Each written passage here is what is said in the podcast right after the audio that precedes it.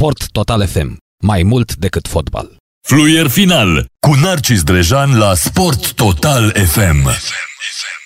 O să discutăm în uh, prima oră și ceva, o vom discuta cu un prieten al emisiunii noastre, care n-a mai fost din cauza pandemiei, n-a mai trecut pe la noi, acum a venit și în sediul nou, un uh, super fotbalist uh, pe care l-a avut uh, România, a jucat la FC Argeș vreme de 6-7 sezoane, la Rapid București, apoi a plecat în străinătate, s-a întors la FC Argeș, a jucat și la Universitatea Craiova într-un sezon, Constantin Schumacher, astăzi antrenor, este în direct uh, la radio la Sport Total FM și mă bucur foarte mult că a revenit. Uh, țin minte că în urmă cu 2 uh, ani pierduse un pariu cu el pe o cafea și o apă plată că Real Madrid va lua Champions League. A avut dreptate. A luat Champions League. Astăzi am așteptat cu apa și cafeaua să mi onorez pariul. Bună seara, Constantin Schumacher și mulțumim că ai acceptat să vin direct la noi. Bună seara, mulțumesc pentru invitație și pentru cuvintele frumoase pe care mi le-ai spus.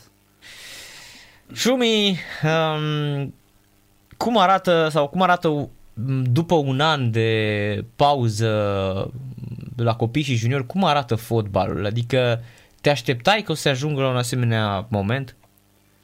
În primul rând vreau să spun că acești copii au pierdut un an de zile.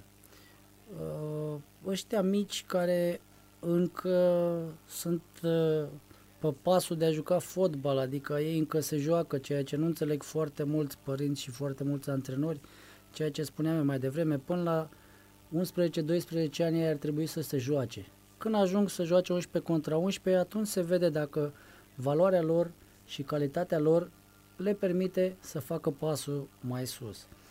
Până atunci ei trebuie să, să aibă alte priorități și pe lângă școală, pe lângă alte activități, să fie și fotbalul un domeniu frumos pe care mulți părinți și mulți antrenori la nivelul ăsta nu prea înțeleg cum trebuie.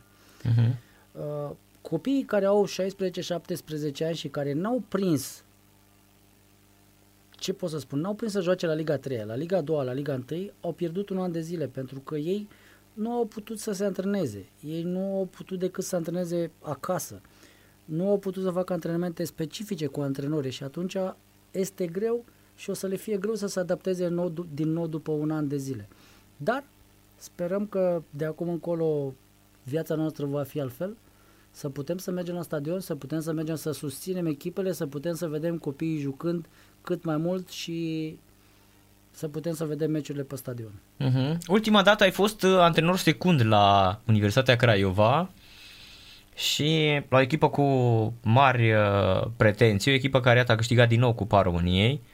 Uh, la un an după ce câștigase atunci uh, Cupa României în 2018, ai fost uh, secund. Uh, cum uh, a arătat uh, sau cum a fost experiența asta în condițiile în care uh, de la uh, începutul tău ca antrenor mm, din 2010, parcă pe la Albota, dacă nu mă înșel, ai fost numai principal. Da.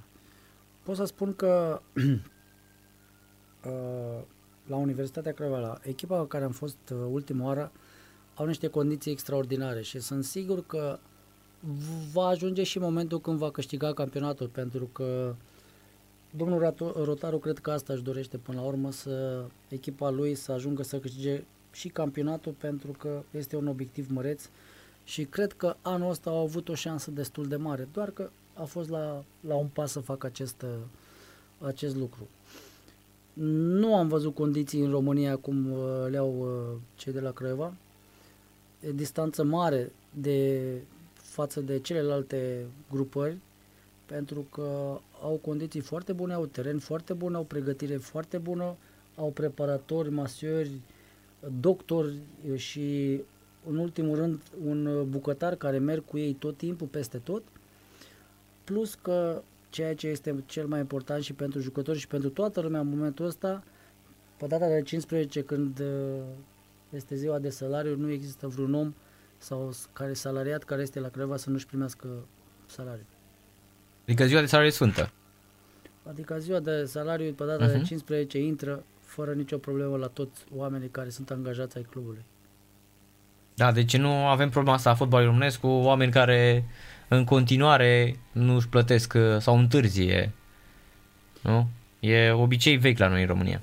Asta. Obicei vechi pentru că încă în momentul ăsta sunt niște legi pe care noi încă le mai acceptăm. O să ajungem la un moment dat în care, din punctul meu de vedere, cum se face afară, orice club trebuie să își prezinte bugetul înainte. Care e bugetul? Ăsta.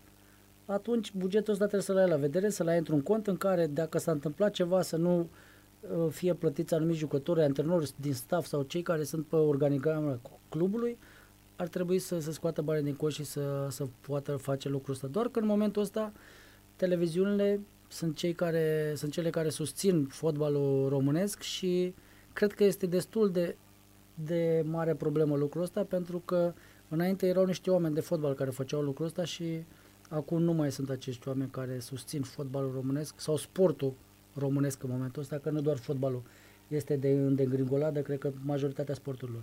Uh-huh. A fost uh, bună relația pe care tu Corneliu Papură la, la Craiova? Da, eu am jucat cu Cornel uh-huh. și, în, uh, și în China, a fost uh, colegul meu, a rămas prietenul meu, suntem, uh, suntem amici, chiar dacă ne-am despărțit uh, nu tocmai în condiții am, normale, rămânem prieteni pentru că am trăit niște lucruri frumoase împreună. Că te referi că ați avut o... Ați ai plecat cu ceartă de la Craiova sau? Nu am plecat cu ceartă, mă așteptam ca atunci când uh, se știa că va veni Victor Pițurcă, mă așteptam ca Cornel să ne anunțe și pe noi cei care eram în staful lui că noi venisem după el, adică eu personal venisem după Cornel, că altfel nu-mi doream să merg undeva unde să fiu antrenor secund, mai ales că știind relația mea cu el, am făcut tot posibilul ca să fiu lângă el, să-l susțin din toate punctele de vedere, cred că am fost persoana care am în foarte multe momente am fost lângă el, chiar dacă au avut și momente că știți că suporterii Craiovei nu erau foarte încântați de, uh, de venirea lui și eu am încercat tot timpul să vorbesc cu oamenii din, uh, din jurul echipei să-l accepte pentru că este un antrenor bun și merită mult mai multă susținere din partea lor. Uh, mă așteptam ca atunci când a venit Victor Pițurucă sau când se știa acest lucru să mă sune să-mi spună uh, băi și mi uite, va veni Pițurcă, hai să vedem care este situația și ce avem de făcut. El a rămas, uh, ceea ce mi se pare normal, pentru că el știa echipa, știa ce se întâmplă la, la club, dar trebuia să ne anunțe și pe noi, cei care suntem în staful lui, care sunt pașii pe care trebuie să-i facem, pentru că nu-mi convenea să vină domnul Pițurcă și să stau pe acolo agățat pe la geamurile la baza sportivă. Uh-huh. Am înțeles, deci asta a fost discuția. Atâta tot, da. Uh-huh, uh-huh. Uh, te interesează în continuare meseria de antrenor principal, funcția de antrenor principal sau uh, să rămâi uh, în continuare în, uh, cu să te ocupi de școala de, pe care o ai de foarte mulți ani în, la Pitești?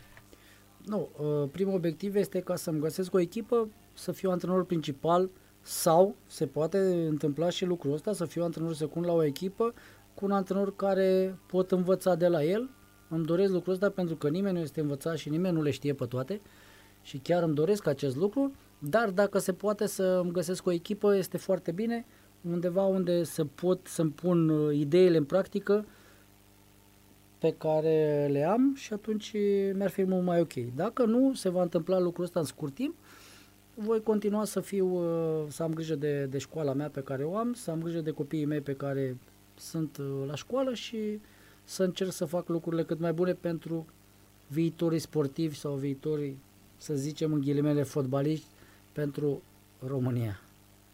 Sunt, apropo, chiar voiam să te întreb dacă astăzi cum arată nivelul uh, fotbalului din uh, fotbalului juvenil în comparație cu ce mm, ai trăit tu ca fotbalist?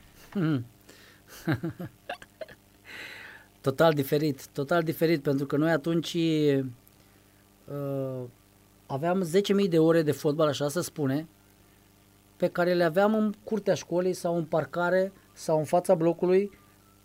Acum acești copii nu mai pot să facă lucrul ăsta pentru că în orice parcare, în orice școală sunt uh, magazine, sunt puse blocuri, nu mai sunt locuri de joacă, oriunde te duci trebuie să plătești o anumită sumă și atunci copiii ăștia nu mai pot să facă fotbal de plăcere sau uh, să aibă unde să se miște, măcar cât de cât. Când vin la antrenament, au o oră de, a, de antrenament pe care antrenorul, nu vreau să dau nume sau așa, uh, am spus-o și mai devreme când am vorbit cu tine înainte de emisiune, sunt antrenori foarte slab pregătiți la nivelul juvenil pentru că nu știu să-și programeze, să-și facă un plan de antrenament pe un termen mai lung pentru că copiii ăia trebuie să știe ce au de făcut între 6 și 8 ani, între 8 și 10 ani, între 10 și 12 ani. Sunt anumite uh, lucruri pe care trebuie să le faci la vârstele respective.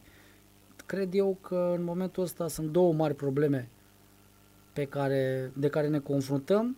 Părinții care văd într-un copil un viitor sponsor al familiei și al doilea antrenorul care este slab pregătit și nu are putere să se impună în fața unor părinți care plătesc o taxă și cred că au și dreptul să vocifereze pe la stadion sau să-și dea cu părere de anumite lucruri. Mhm. Deci părinții principali vinovați, apoi antrenorii slab pregătiți. Asta văd eu. Asta văd eu pentru că sunt și acolo, văd mulți antrenori pe, pe lângă mine uh, și cred că pe unde am mai fost la fel, uh, la turneele cu care am fost cu copiii mei, la fel mi se pare aiurea să vezi un antrenor să țipe sau să vorbească un, cu un copil de 8 ani, 9 ani, să vorbească foarte urât, ceea ce mi se pare penibil. Eu dacă aș avea un copil și mai ales dacă ar fi băiat, în secunda următoare l-aș lua de acolo și l-aș încerca să-l mut, pentru că indiferent ce performanțe au ei, crezând că asta înseamnă performanță, dacă câștigi niște turnee și ai o medalie la gât și copilul tău joacă 5 minute din 200 de minute și el crede că trebuie să rămână la clubul respectiv, atunci de asta spun că părinții nu înțeleg că sportul se face cu cât ai mai multe jocuri în picioare sau ai, atunci poate să crească copilul mult mai mult față de decât să stea pe bancă și să aibă o medalie și o diplomă la, la, în mână. Da.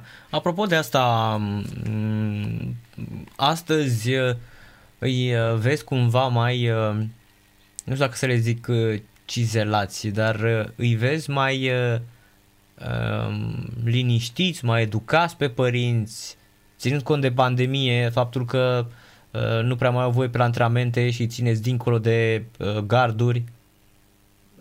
îi văd mai educați pentru că sunt blocați de anumite lucruri, de anumite reguli. Voi. Sunt blocați uh-huh. din cauza asta. Dar dacă se vor menține lucrurile astea, ar fi perfect.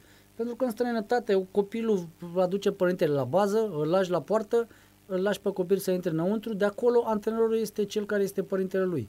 Îl antrenează, după aia îl aduce la poartă și poate să plece acasă.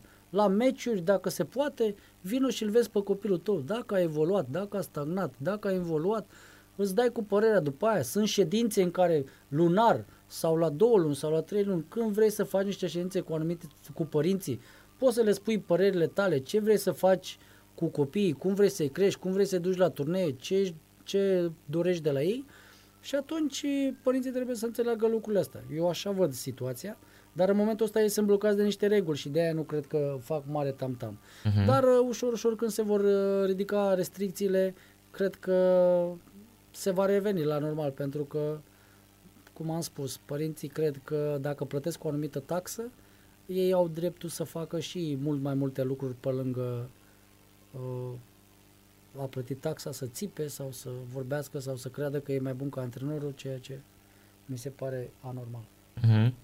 Dar uh, în momentul de față câți, uh, câți copii sunt la școală pe care îți poartă numele Constantin Șumăhar? În momentul ăsta am în jur de 50-60 de copii, pentru că sunt destul de multe școli în Pitești.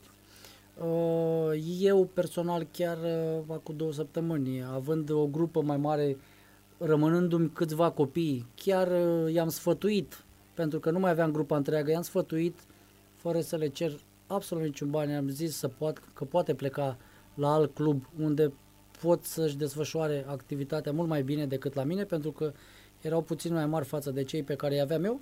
Și atunci uh, părinții au, au înțeles lucrul ăsta și chiar mi-au mulțumit pentru că am fost corect față de ei, pentru că nu mai aveam mulți copii de, de vârsta lor și era păcat ca să-i țin acolo doar ca să îmi cresc eu numele sau să joc cu alți copii și să copiii să joace cel mai bine, chiar dacă erau puțin mai mari ca ceilalți.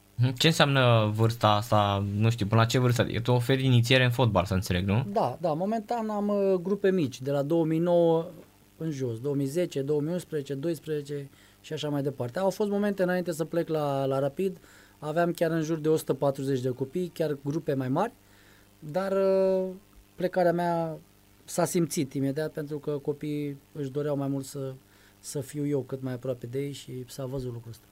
Uh-huh, am înțeles. Deci e momentul în care pleci de la școală se simte, se simte ceva, nu? Da, e absolut normal pentru că, na, având o mai mare experiență, Uh-huh.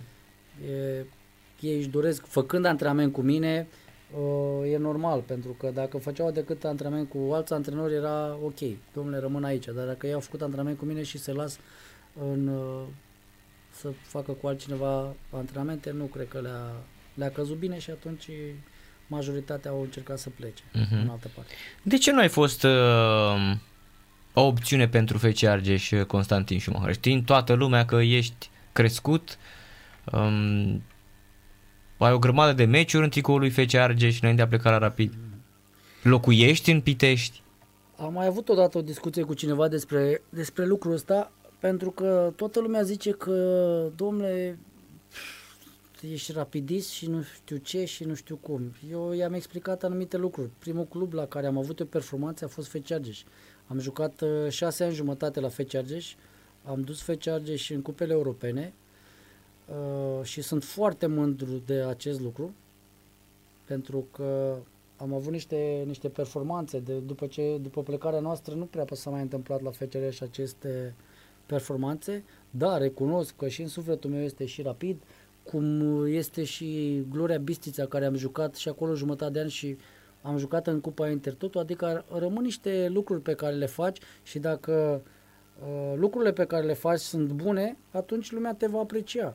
Eu sunt bucuros ceea ce am făcut și la FCR, sunt bucuros ceea ce am făcut și la Rapid, câștigând campionatul, Supercupa, Cupa, dar uh, cei de, de aici au găsit altă soluție care în momentul ăsta a fost uh, foarte bună.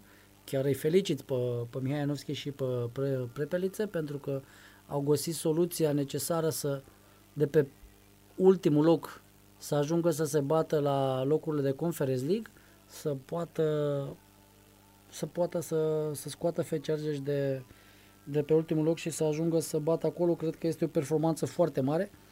Important este să aibă continuitate și important este ca oamenii care susțin echipa să o facă în continuare și să facă cât mai multe lucruri bune pentru Pitești, pentru că sunt uh, este un oraș cu foarte mult, uh, multă dorință de a juca și de a vedea fotbal. Uh-huh. Și de ce, tu de ce crezi că nu ești în uh, calcule? Spuneai că te vede lumea ca rapidist sau ce? Uh, da, nu m-a văzut ca și antrenor, poate nu și-au dorit să, să fiu eu antrenor, au găsit soluția necesară și atunci pe viitor nu, știe, nu se știe ce se va întâmpla. Despre Bun. Rapid uh, bucuros că a promovat în Liga 1 după vorba aceea că ai luat-o, ai acceptat să mergi la echipă când era în Liga 4 și ai promovat-o pe meciul la fabulos cu Steaua, cu CSA Steaua când aveai impresia că e meci de cupe europene în acea, Da, acea atmosferă a fost în tribune. nu o să pot să uit uh, atmosfera pe care am avut atunci, nu o să pot să uit că nu ne-a fost ușor să o iei din Liga 4 și să te duci să joci cu unii care veneau de la lucru și uh, încercau să joace cu noi, care eram rapid și aveam jucători care erau profesioniști, cum era Vasile Maftei, cum era Nicolae, cum era Ionuț Voicu și alții, și care se antrenau în fiecare zi și aveau salarii. Dar uh, meciurile pe care le-am avut cu CSA Steaua au fost extraordinare și am putut să facem un lucru extraordinar să promovăm.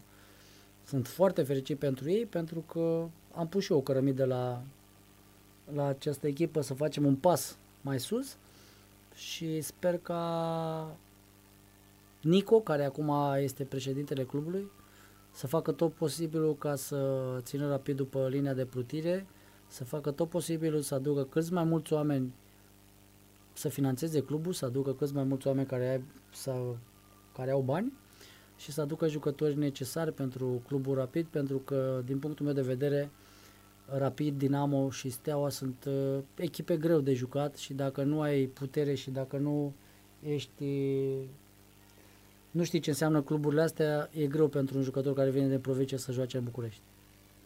Da, corect. Tu ai uh, uh, înțeles cel mai bine probabil cum e cu, cu asta, nu? Uh, mă refer la presiunea fotbalistului plecat din provincie să joace direct în uh, București și împotriva Stelei și lui Dinamo, nu? De la Rapid. Da. Într-o perioadă foarte, foarte grea uh, și foarte bună a Rapidului. La vremea respectivă, Rapidul uh, 99, când ai venit, lua campionatul, nu? În 99 la campionatul, uh-huh. după aia în 2000 a terminat pe locul 2, uh-huh. 2001 am terminat pe locul 4 sau 5 și în 2002 am luat campionatul iar. Uh-huh. Deci, practic, uh, practic uh, ai prins perioada excepțională a, a Rapidului. Da, am prins o bază pe care Rapidul nu are în momentul ăsta și care contează foarte mult, baza Pro-Rapid pe care nu știu ce s-a întâmplat sau ce se va întâmpla cu această bază. Este băcat, păcat că s-a, s-a renunțat așa ușor la o bază pe care domnul Lucescu a făcut tot posibilul să o țină pe linia de plutire. Uh, am avut jucători importanți care, asta pot să spun așa ca și o paranteză, veneam la antrenament, dacă aveam antrenamentul la 10 jumătate, veneam la antrenament la 8 jumătate, stăteam și beam cafeaua, mergeam în sala de forță, ascultam muzică, făceam abdomene, făceam, discutam între noi, se termina hmm. antrenamentul pe la 12 jumate, noi mai dădeam niște lovituri libere, plecam acasă pe la 2-3. Jucătorii de astăzi, după ce s-a terminat antrenamentul, nu-i prins până ajungi tu în cabină. Deja au făcut duș și sunt plecați deja. Asta zic și eu, că sunt plecați deja, nu mai, nu mai, îi sunt și de unde ești? Păi am ajuns acasă deja. Da, deja sunt plecați. Chiar deja. dacă vorba aceea stă în București, dar tot au ajuns acasă mai repede, da. Înainte, corect, să stătea câte două, trei ore după antrenament. Deci credem că am pierdut uh, la lovituri libere, la Lobont și la Dolha, care erau portare atunci, foarte multe sticle de cola. Foarte ce? multe. De Pentru ce? că făceam pariuri pe cola, pe Pepsi și chiar am pierdut foarte multe, îți dai seama că... Dar stăteam și făceam lucrurile astea cu plăcere. Ne doream să facem și să ne antrenăm și să facem cât mai mult ca să putem, când uh, știam că va veni și ziua, când în meciurile oficiale puteai să câștigi un meci din acest lucru. Tu de altfel fiind și un expert al loviturilor libere, adică erai un uh, uh jucător de temut când te apropiai de lovitură liberă, nu? Dădeai din toate pozițiile în lovitură liberă. nu? Și tot pierdeai uh, pariuri cu Lobon și cu Dolca, nu? Da, da, erau niște portare extraordinari și chiar dacă am avut șansa să mă antrenez cu ei, chiar și pierdeam, dar eu m-am antrenat și am avut șansa să câștig pe, pe altă parte pentru că puteam să dau goluri în meciuri oficiale din lovitură liberă, chiar dacă pierdeam cu ei uh-huh. la antrenamente. Uh-huh, am înțeles. Uh, astăzi uh, cum ți se pare Liga 1? Hmm. Uh, poate să fiu ponegri de lucrul ăsta, dar uh, repet, e o diferență foarte mare de valoare din punctul meu de vedere, pentru că nu mai sunt fotbaliști de valoare și este greu și o să ne fie greu în continuare să putem să ajungem uh, să jucăm și să ne batem cu echipele din uh, străinătate în cupele europene și să putem face pasul mai sus. Eu personal cred că avem jucători români foarte buni, trebuie antrenați, trebuie pregătiți și mental, pentru că jucătorii români, dacă nu ai grijă de ei, uh, se schimbă imediat. Și mai cred că ar trebui făcut uh, o chestie în care să nu mai aducem așa foarte mulți străini la echipe, pentru că știu că e, e legea în așa fel încât uh, trebuie să, să aduci și nu poți să, să faci lucrul ăsta, dar cred eu că există posibilitatea ca să poți să crești mult mai mulți jucători români, nu neapărat cu regula 21, poți să-i bagi în echipă și poți să crești și să-i aduci să, să joace cât mai bine decât să aduc 14-15 străini care trebuie să le dau niște sume foarte mari și după aia echipa respectivă retrogradează sau uh-huh. nu își ating obiectivele. Și atunci da. poți să crezi jucători români care pot să facă față și următorul an poate să-și atingă obiectivele. Uite, de exemplu, acum primul gol pe care l-a dat aseară a fost un copil de 19 ani. Da, cu Gâdea. Edi scotea după 4 minute, nu? Gâdea și ce, ce gol a dat. Și ce gol frumos, da. Uh-huh, uh-huh. Un copil ca ăsta trebuie să-l ții, să-i dai încredere să joace meci de meci, nu?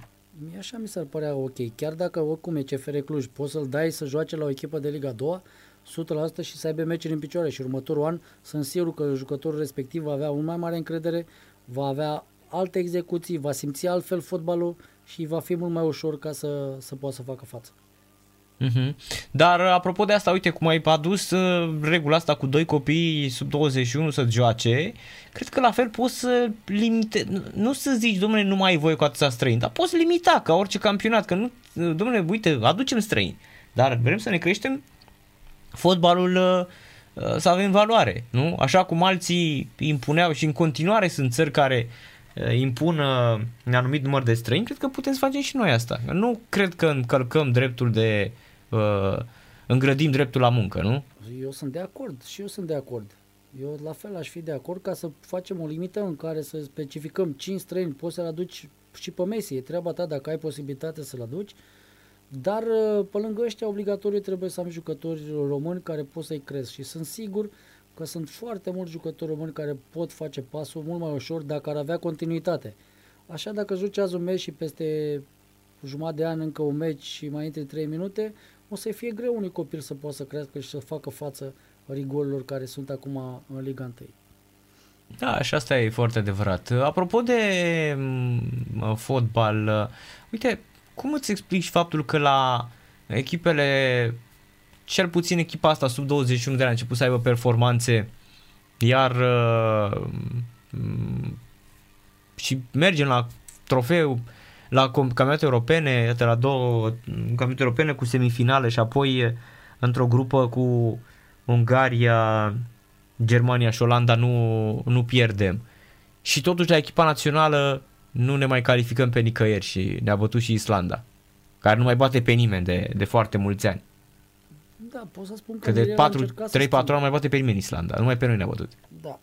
A început uh, Mirel uh, încearcă să schimbe, a încercat să schimbe sistemul, a încercat să schimbe evoluția echipei naționale a României. Nu vreau să dau un el sau nu vreau să fac nimic, dar cred eu că uh, un antrenor cu mai mare experiență pe care ar fi avut-o Mirel, cred că ar putea, ar fi putut să gestioneze altfel jocurile, pentru că Mirel fiind un antrenor tânăr, fiind un antrenor uh, de viitor și sunt sigur că o să ajungă un antrenor foarte mare, a încercat ca în anumite meciuri să, să schimbe puțin tactica pe care România o avea.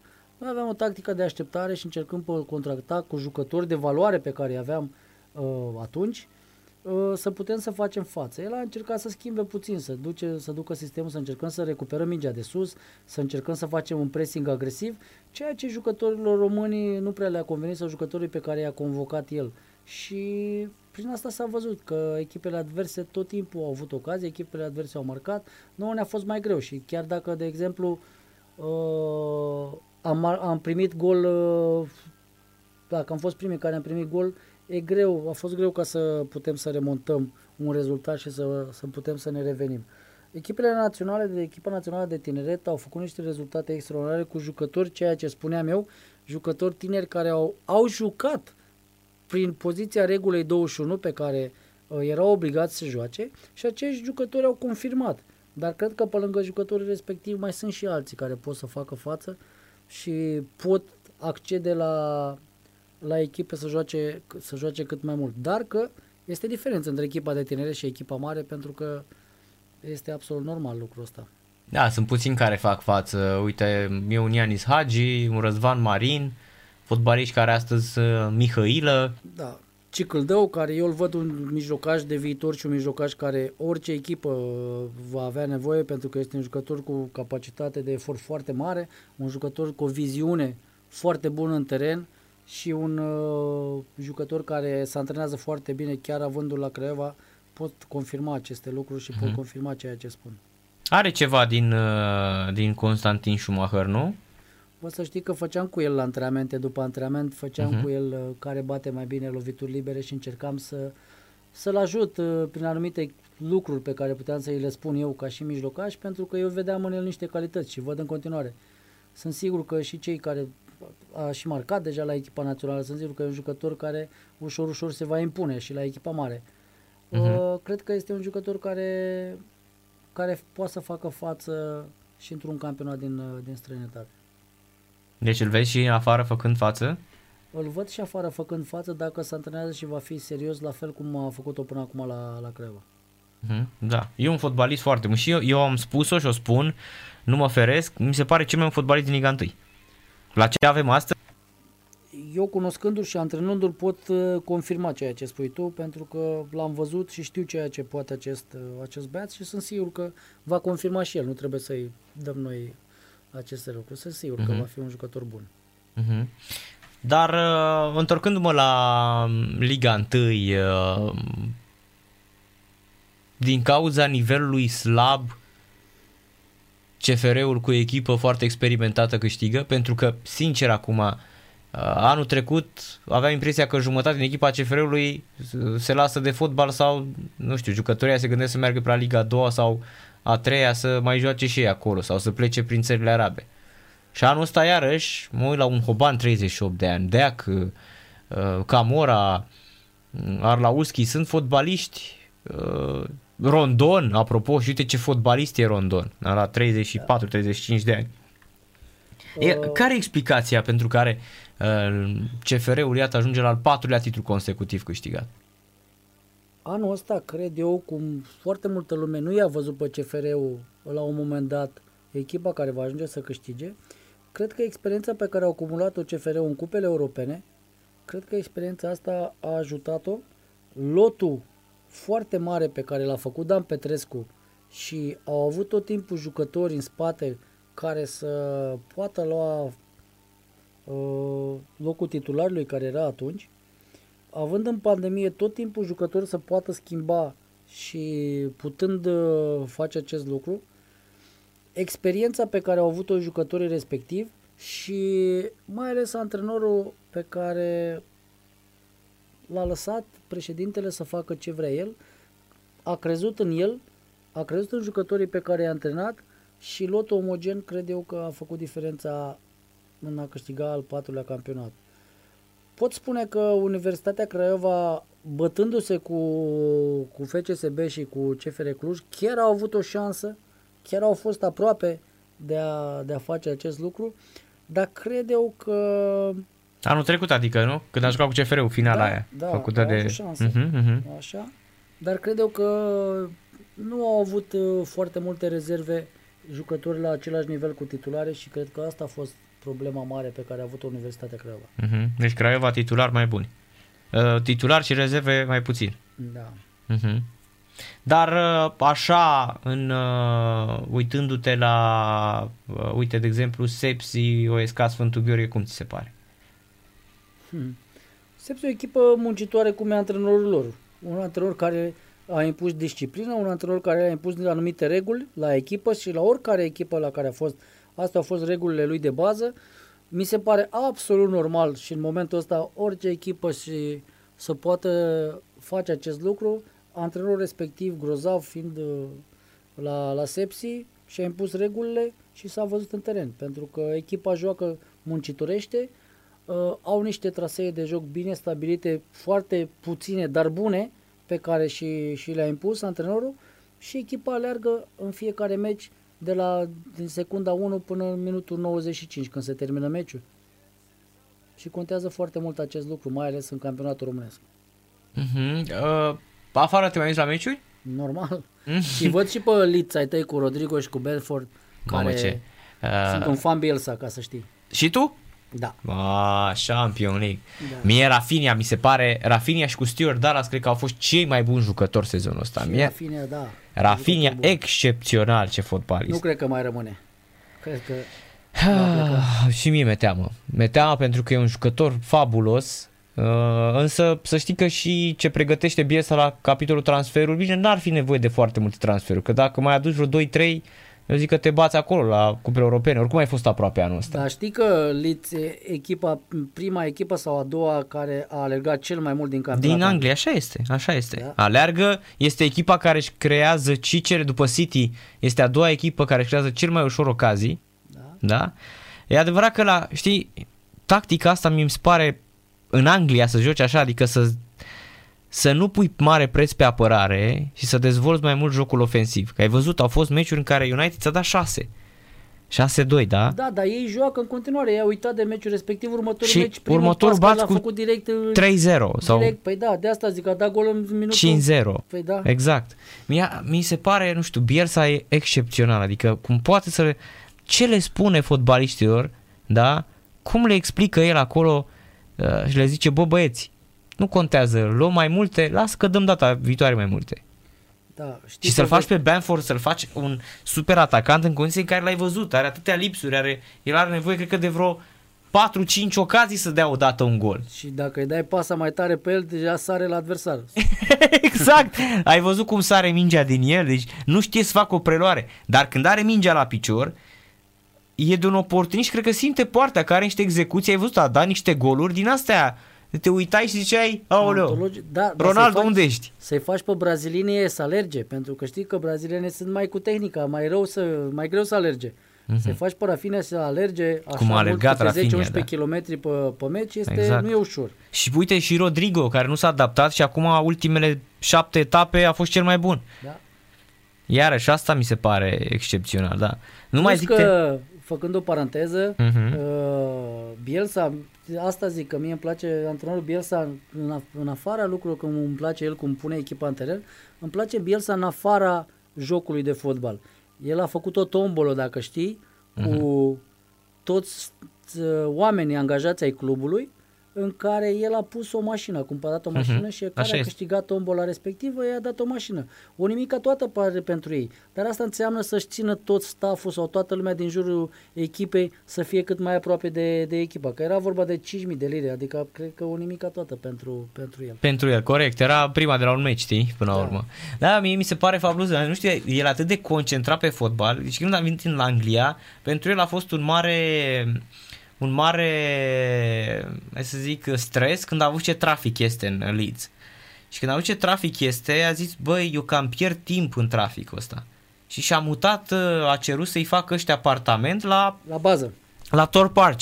Da. A cerut să-i facă, na, ca, i-a zis, domnule, să am și unde să dorm și o bucătărie pentru că el uh, are nevoie de o bucătărie. Spunea că uh, are momente în care simte nevoia să-și gătească, să... Mi s-a părut fabulos, mă, deci tu ești Dita mai Marcelo Bielsa, deci, bă, eu am nevoie de o bucătărie și de un pat aici să dorm, știi? Da. Excepțional. Plus că ăștia se întâlnesc cu el, oamenii prin magazine și își fac poze cu el prin liți și că omul e, cum te duce tu la un uh, supermarket, știi, și da, mă, veni și faceți poze cu mine, care e problema, știi? Da. E natural, asta contează Mhm. foarte mult. Și Da, cred că de da. asta îl și apreciază și tot ceea ce... U, Pe unde a fost el? El nu a lăsat tot timpul loc de bună ziua și a fost un, un om extraordinar. Oamenii din club. El a avut și alte probleme cu alții, știi, când au venit și cu a scos pistolul și nebunii din astea. Dar cu oamenii Mhm. care sunt în club, uh, cred că a avut uh, relații extraordinare. Da, Cu e jucători. într-adevăr și totul să iei așa o echipă nou promovată care merge de 16 ani în prima ligă, în condiții în care s-a schimbat foarte mult fotbalul în Anglia și a devenit foarte spectaculos. Um, eu uite, sincer spun, mi se pare excepțional ce a reușit Watford că se întoarce iarăși după un an în, uh, în Premier League și ai văzut, e foarte greu. Odată ce ai picat acolo, e super greu să te întorci, în, uh, să te întorci înapoi, pentru că e lupta aia pentru 100 și 25 de milioane de lire sterline, atât primește un nou promovat astăzi. Asta Știi? vreau să spun și eu. E ușor pentru că să iei 100 și ceva, dar gândește-te că ăia îi, îi, îi pierzi în primul an. Corect, trebuie să corect. faci transferuri, trebuie să faci și dacă nu faci transferul care Da. îți trebuie, pe Leeds, lângă 100 și ceva, îți mai trebuie vreo 200. Leeds în Rafinha, bă, Robin Koch, bă, Rodrigo uh, și ce au mai adus, au băgat vreo 80 ceva de milioane. Deci, practic, uh, aproape 75% din banii ăia din drepturile TV s-au dus în transferuri.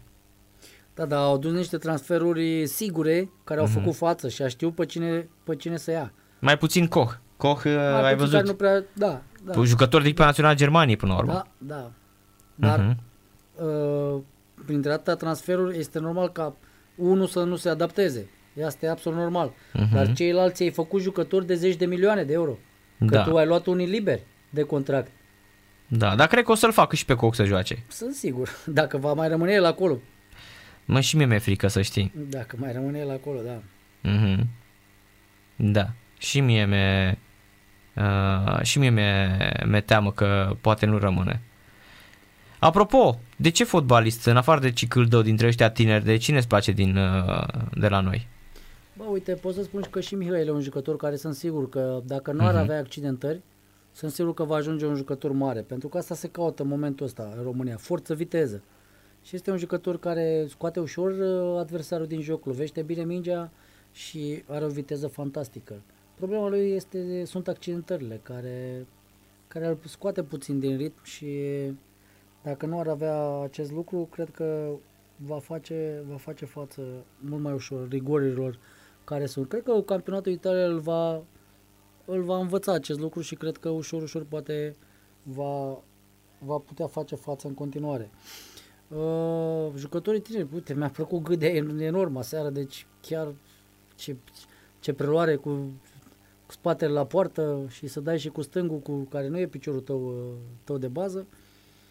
Sunt jucători tineri foarte, foarte interesanți. Foarte mulți sunt jucători care sunt și la, la naționala de tineret. Mutu a știut ce să facă cu acești jucători și uh, am văzut că uh, e posibil să plece sau dacă nu a plecat deja e păcat pentru că închegase un lot acolo destul de, de omogen. Acum fiecare își dorește și face strategia de viitor cum își dorește mai bine, pentru că și el cred că își dorește să fie cât mai aproape de o echipă față de cum era echipa națională, să, să ai din două, două luni sau din două, trei luni meciuri oficiale, e mai mm-hmm. greu. S-ar duce și că la Craiova la Mititelu. Da, dai seama, cred că s-ar plia cu stilul lui Mititelu, cum a fost și Adrian ca și jucător, Sper ca și, ca și antrenor să fie uh, antrenorul pe care uh, și l-a dorit el, cum era el ca și jucător, poate. Cum l-a avut pe, pe, pe ăsta de la, de la Fiorentina, care a fost antrenorul lui care l-a... Prandelli. Da. Cezare Prandelli, da, da. excepțional antrenor. Am văzut că înțeles că e, îl consideră cel mai mare antrenor care a lucrat. E normal, nu? Pentru că... Da, și Prandelli a spus că cel mai bun fotbalist și talentat și super fotbalist, deși a lucrat cu super fotbaliști, a spus că Mutu a fost. Deci, uh-huh. Bine, și Mutu a fost un fotbalist excepțional. Să dai 100 de goluri în Italia nu e ușor. Peste 100 de goluri. Peste 100 de goluri. Uh-huh. Chiar voi generația aia la FC Argeș ce ați avut, ce fotbalist ați avut? Dani Coman, tu, Rică Neaga, Adi Mutu. Am zis patru fotbaliști, nu mai spun de ceilalți, că și uh, Dulce a fost super fotbalist, nu? Adică la ce, cum arată Liga 1. Da, au fost jucători care, care au făcut față și am jucat și în cupele europene, de aia spun uh-huh. că a fost un Vali Năstase, a fost un Gabi Dumitru, un Ceauș, un Vintilă care era în poartă. Adică Chiar Bogdan Argeș Vintilă, exact. Niște jucători extraordinari care care, uite, în momentul ăsta, na, uite, Valen Năstase cu Emil Sândoi, care și Emil a fost la, la FC Argeș și am avut o perioadă foarte frumoasă cu el ca și jucător, un, un băiat și un caracter extraordinar. E important ca să, să ții legăturile astea și să încerci să, să faci cât mai multe lucruri pe care le-ai învățat, adică fotbal. Uh-huh. Dar uh, în uh, apropo, uite, te știu că ești mare fan uh, Real Madrid. Anul ăsta de ce crezi că n-a reușit Madridul? Vezi, vezi fotbalul spaniol în criză? Faptul că n-au existat bani de, de transferuri, pandemie, lipsa spectatorilor. Că ai văzut Barça și Real au simțit din plin în Europa și în campionat anul ăsta. Da. Uh, Real Madrid, eu îi urmăresc și recunosc că urmăresc toate meciurile, sâmbătă, duminica, vineri, stau acasă și văd toate meciurile, indiferent din Anglia și din Spania sunt campionatele mele preferate, au început să fie și acum și Italia, că au început să, să schimbe sistemul, să nu mai joace decât pe faza de, de apărare. Germania, bun, o urmăresc orice. Uh, cred că Real Madrid au avut sincope, au avut uh, 3-4 etape când au jucat foarte bine, au avut 2-3 etape când au jucat slab. Uh, la fel uh, au avut sincope de, de, de, în meciuri. Plus că uh, în afară de jucătorii titulari, la fel, Real Madrid au avut mare problemă la jucătorii de rezervă și cei care au intrat au fost uh, nu s-au ridicat la nivelul așteptărilor. Plus Hazard, care din punctul meu de vedere nu a fost un transfer reușit pentru Real Madrid pentru că au dat atâția bani și nu, nu au făcut uh, față la rigorile campionatului spaniol și au avut foarte multe accidentări. Da, foarte, corect, foarte cam, cam, cam țeapă a fost, să știi. Da, și Atletico Madrid o echipă muncitoare, o echipă care s-a pliat pentru sistemului și jocului lui Simeone și a adus jucători pe care și-a dorit și uh-huh. până la urmă l-a adus pe Suarez la fel, un jucător care, uite, a plecat de la Barcelona dându-l să scape de el și a fost jucătorul care a câștigat campionatul. Da, da, Hazard, într-adevăr, uh, mi se pare, nu știu, chiar ce fotbalist a fost la Chelsea, excepțional. Deci, super fotbalist, se vede calitate, dar văd că are probleme și cu greutatea și mai ales cu accidentările în ultima vreme. Și, într-adevăr, este o Păi, mare țeapă la Real accidentările- Madrid. Accidentările de aici vin. De tot timpul, pentru că el are surplus de greutate, tot Mhm. timpul să scazi 3-4 kg, tot timpul să revii. Din cauza asta să apar accidentările. Pentru că e normal, trebuie să ții corpul la un anumit, anumite kilograme și mi se pare absolut incredibil ca tu, jucător la Real Madrid, să vii cu 6 kg, am înțeles că a venit în plus când a venit la începutul pregătirii. Tu, da, dar nu- la- la- eu l-am văzut atunci în primul meci de ăsta de școală, fă, că au dat de la Valdebebas imagini pe Marca TV. Doamne, deci îți spun parcă mă uitam la aici, mă, ăsta chiar este Hazard, deci uh, ideea e că el pune mult pe șorduș pe fund, știi? Și se vedea, mă, totuși la Real Madrid erau ăia, adică Sergio Ramos care totuși e pe final de carieră și se vede, ai văzut că fotbalistul când, mai ales fundaș, încep să pună, bă, e masă musculară, cum e și la Serena Williams, nu e grasă, are foarte mare masă musculară, că așa e Constituția. Nu la Hazard de la grăsime. Da, uite. Deci nu mai arăta fotbalist. Deci când, când și-a ridicat tricoul și s-a văzut burtica aia, știi, băi, avea de 29 de ani. știi? Cum A, îl da. văd și pe Zoran Marcovici ăsta la Crai- de la Clinceni, jucătorul Craiovei. Că tu știi. Uite, la fel, un jucător cu niște calități extraordinare. Crede-mă, are niște calități extraordinare. Cred că dacă ar, și-ar pune la punct uh, uh, nu neapărat kilogramele, mental, să fie el pregătit, să fie mai profesionist cu el însuși, cred că în scurt timp va fi unul dintre jucătorii de bază a echipei naționale. Crede-mă că are niște calități, o forță incredibilă, lovește cu ambele picioare, uh, vede bine jocul, uh, ține bine de minge. Dar că problema lui este asta, nu, nu e prea profesionist cu ceea ce trebuie să arate el, pentru că până la urmă, dacă vrei să ajungi fotbalist, trebuie puțin să te sacrifici pentru fotbal. Uh-huh. Asta mi se pare. Deci Marcovici când l-am văzut acum și la Clinceni, bă, să la 19 ani să arăți așa. Și atenție, că eu știu, îl știu de când avea 13 ani la juniori. El din păcate are și chestia, îi place să mănânce, nu prea respectă, e așa, are, are o părere foarte bună despre el. Păi da, da, asta zic. Fotbalul cere sacrificii, Narcis.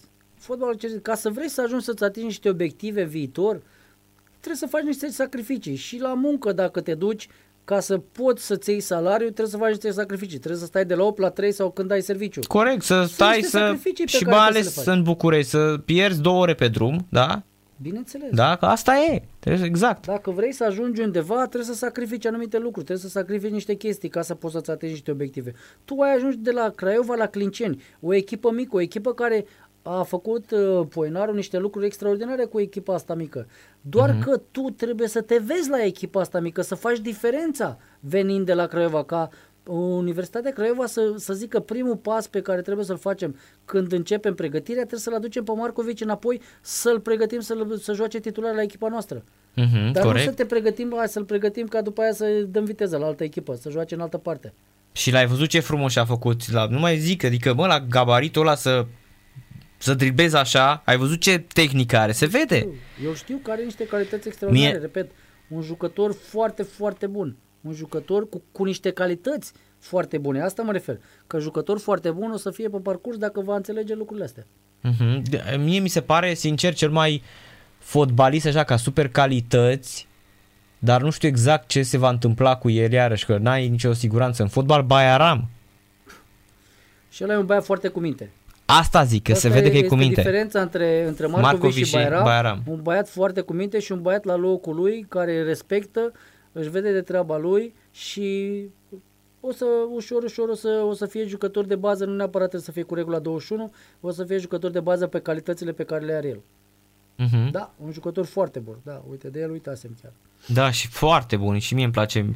Uh, L-am văzut, cred că la 15 ani sau la 16 ani, la un moment dat la Craiova, la un meci de juniori și acolo i-am spus lui Bruno Vienescu, era la Craiova, acum cred că e pe la Mediaș, la copii și juniori și i-am spus lui Bruno, băi, ăsta mi se pare excepțional și Bruno mi-a zis să știi că din punct de vedere al perspective, al talentului, al uh, calităților și mie mi se pare la fel, îmi spune el. Problema lui să nu se accidenteze, că are niște probleme Am care văzut. se accidentează foarte, foarte rapid și el. Trebuie Mhm, să pună mhm. masă musculară pe el și trebuie să, să se antreneze la fel cum a făcut-o până acum. E adevărat că mm, din punct de vedere al uh, juniorilor Craiova cam dat lovitura în ultimii ani. Vezi, au tot luat ce a fost mai bun. De pe la Moren, de pe la Târgoviște, s-a dus Silviu Bogdan și a, a luat fotbaliști buni. Să știi că mergeam și noi, când eram acolo, mergeam și uh-huh. vedeam antrenamentele, mergeam și vedeam uh, uh, meciurile oficiale pe care le aveau era atunci antrenorul Adrian Inci la, la echipa a doua, un antrenor cu licență pro și asta contează foarte mult, așa, și preparatorul fizic pe care îl aveau uh, cei de la Craiova în momentul ăla, uh, făceau niște lucruri, un, un antrenament foarte interesant pentru copii. Tot timpul, în fiecare săptămână, chema câte 2-3 de la grupele respective, avea o cameră care făcea psihocinetică. Uh, pe înțelesul multora ce înseamnă psihocinetică. Aveau anumite porți cu anumite lumini, uh, un adversar uh, luminos uh-huh. care avea niște numere pe el și el trebuia să întoarcă mingea și când se, trebuia să uite și la numărul respectiv, trebuia să dea și pasă prin poartă care să aprinde. Adică trebuia să aibă viziune în teren în camera respectivă în care să se demarce, să vadă numărul de pe, de pe marcaj, să vadă poarta unde să, să marcheze. Adică era un antrenament psihocinetic foarte, adică de gândire foarte interesant pentru copiii care, care sunt acolo. Și cred că face în continuare lucrul ăsta cu copiii dacă mai este acolo la, la Creva. Uh-huh, uh-huh. Da, iar uh, în uh, Liga 1 cred că și Bercen la Bercen ce face FCSB-ul. Uite și uh, e alt fotbalist pe care l-a avut Craiova și l-a pierdut, Octavian Popescu. Da, uite, foarte bun. Eu uh, nu-mi displace. Nu-mi displace, uh-huh. doar că noi suntem învățați ca după două meciuri deja să-i vedem mari fotbaliști. Trebuie să-i lăsăm cel puțin, cel uh-huh. puțin un campionat, două, să vedem calitățile, să vedem valoare, pentru că până să se adapteze campionatului uh, intern, uh, primii pași sunt să fie cel mai bun și după aia o să aibă o, o cădere, pentru că îl vedem cel mai bun, uh, îi ridicăm contractul, îl facem cel uh-huh. mai mhm. tare, că îl vindem cu 50-100 de milioane și după aia vede și el lucrul ăsta și deja să are o automulțumire, apare automulțumirea asta și nu cred că este bună pentru, pentru el. Cred că ar trebui să lăsăm un an, doi să vedem valoarea lui, să vedem cum se adaptează și după aia să spunem că este un fotbalist pe care putem să ne bazăm în viitor sau Naționala României poate să facă acest lucru. Uh-huh. Adică să avem răbdare cu ei, nu?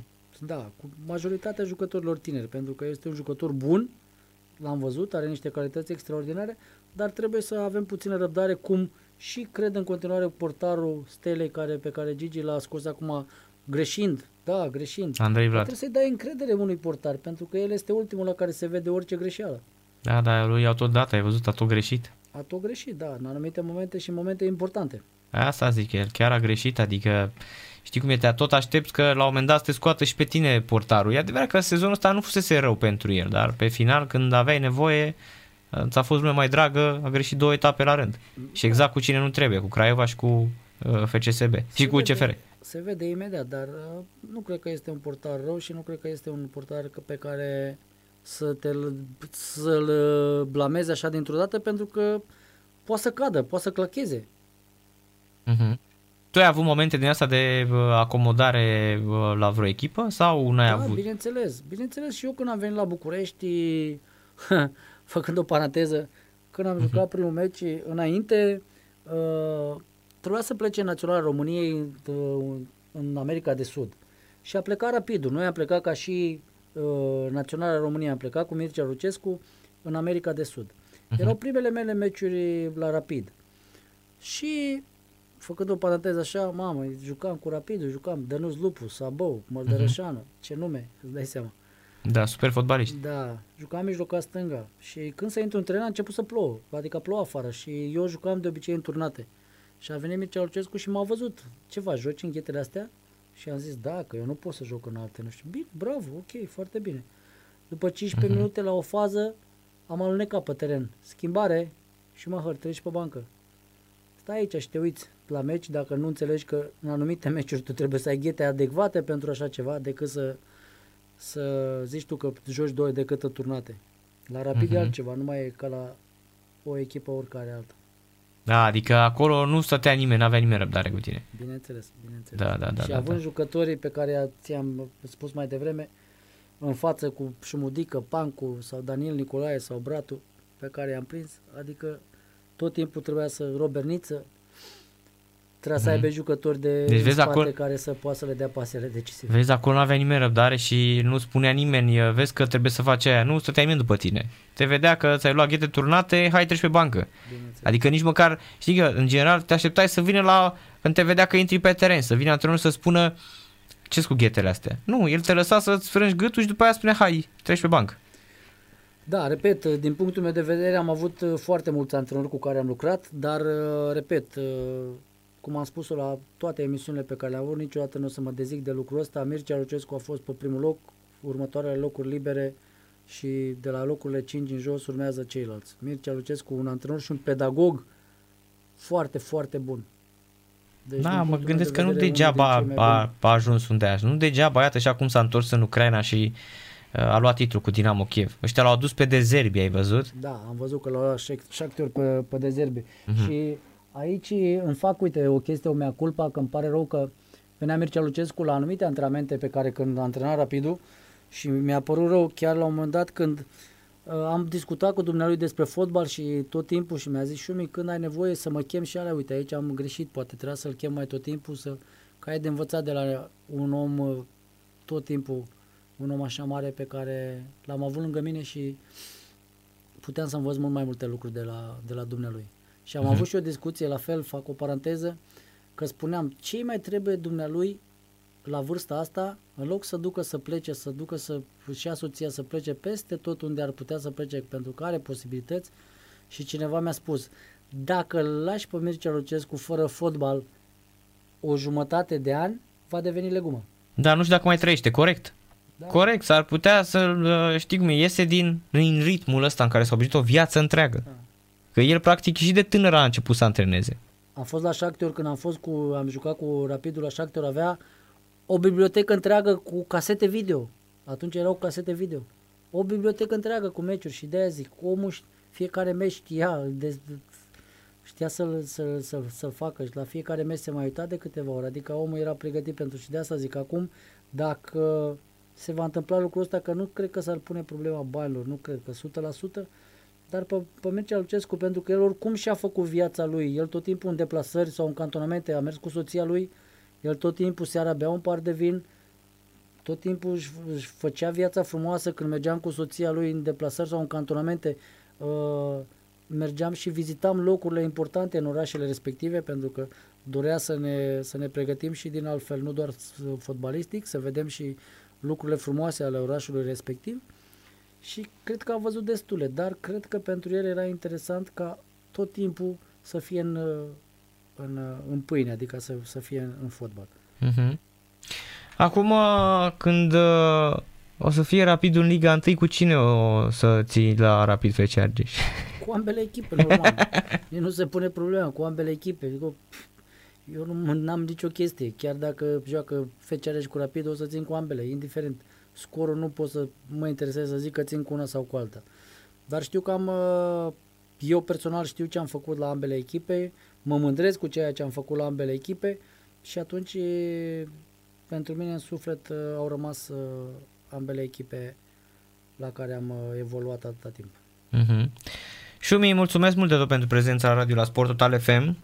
Și când mai ai drum prin București, te mai așteptăm, evident. Cu mare drag și mersi pentru invitație. Că mă gândesc că de aici ajungi ușor pe autostradă, nu? Uh, da, nu e problemă. Nu asta e problema. Problema Chiar- că vin cu drag oricând mă, mă invit. Chiar tu ai și uh, casă în București sau uh, Nu, doar la Pitești. doar la Pitești? Deci când erai la Rapid antrenor, tu făceai naveta. Nu, nu, nu, aveam apartament, aveam unde să stau aici. Am înțeles, am înțeles. Deci atunci când te duceai în altă parte, te, te muți acolo cu muncă. Da, da. Mhm. da. Mulțumesc mult de tot pentru prezență. Seară plăcută îți doresc și te mai așteptăm pe la noi. Mulțumesc. Mersi. Constantin Schumacher la radio la Sport Total FM. Fluier final cu Narcis Drejan la Sport Total FM. Sport Total FM. Mai mult decât fotbal.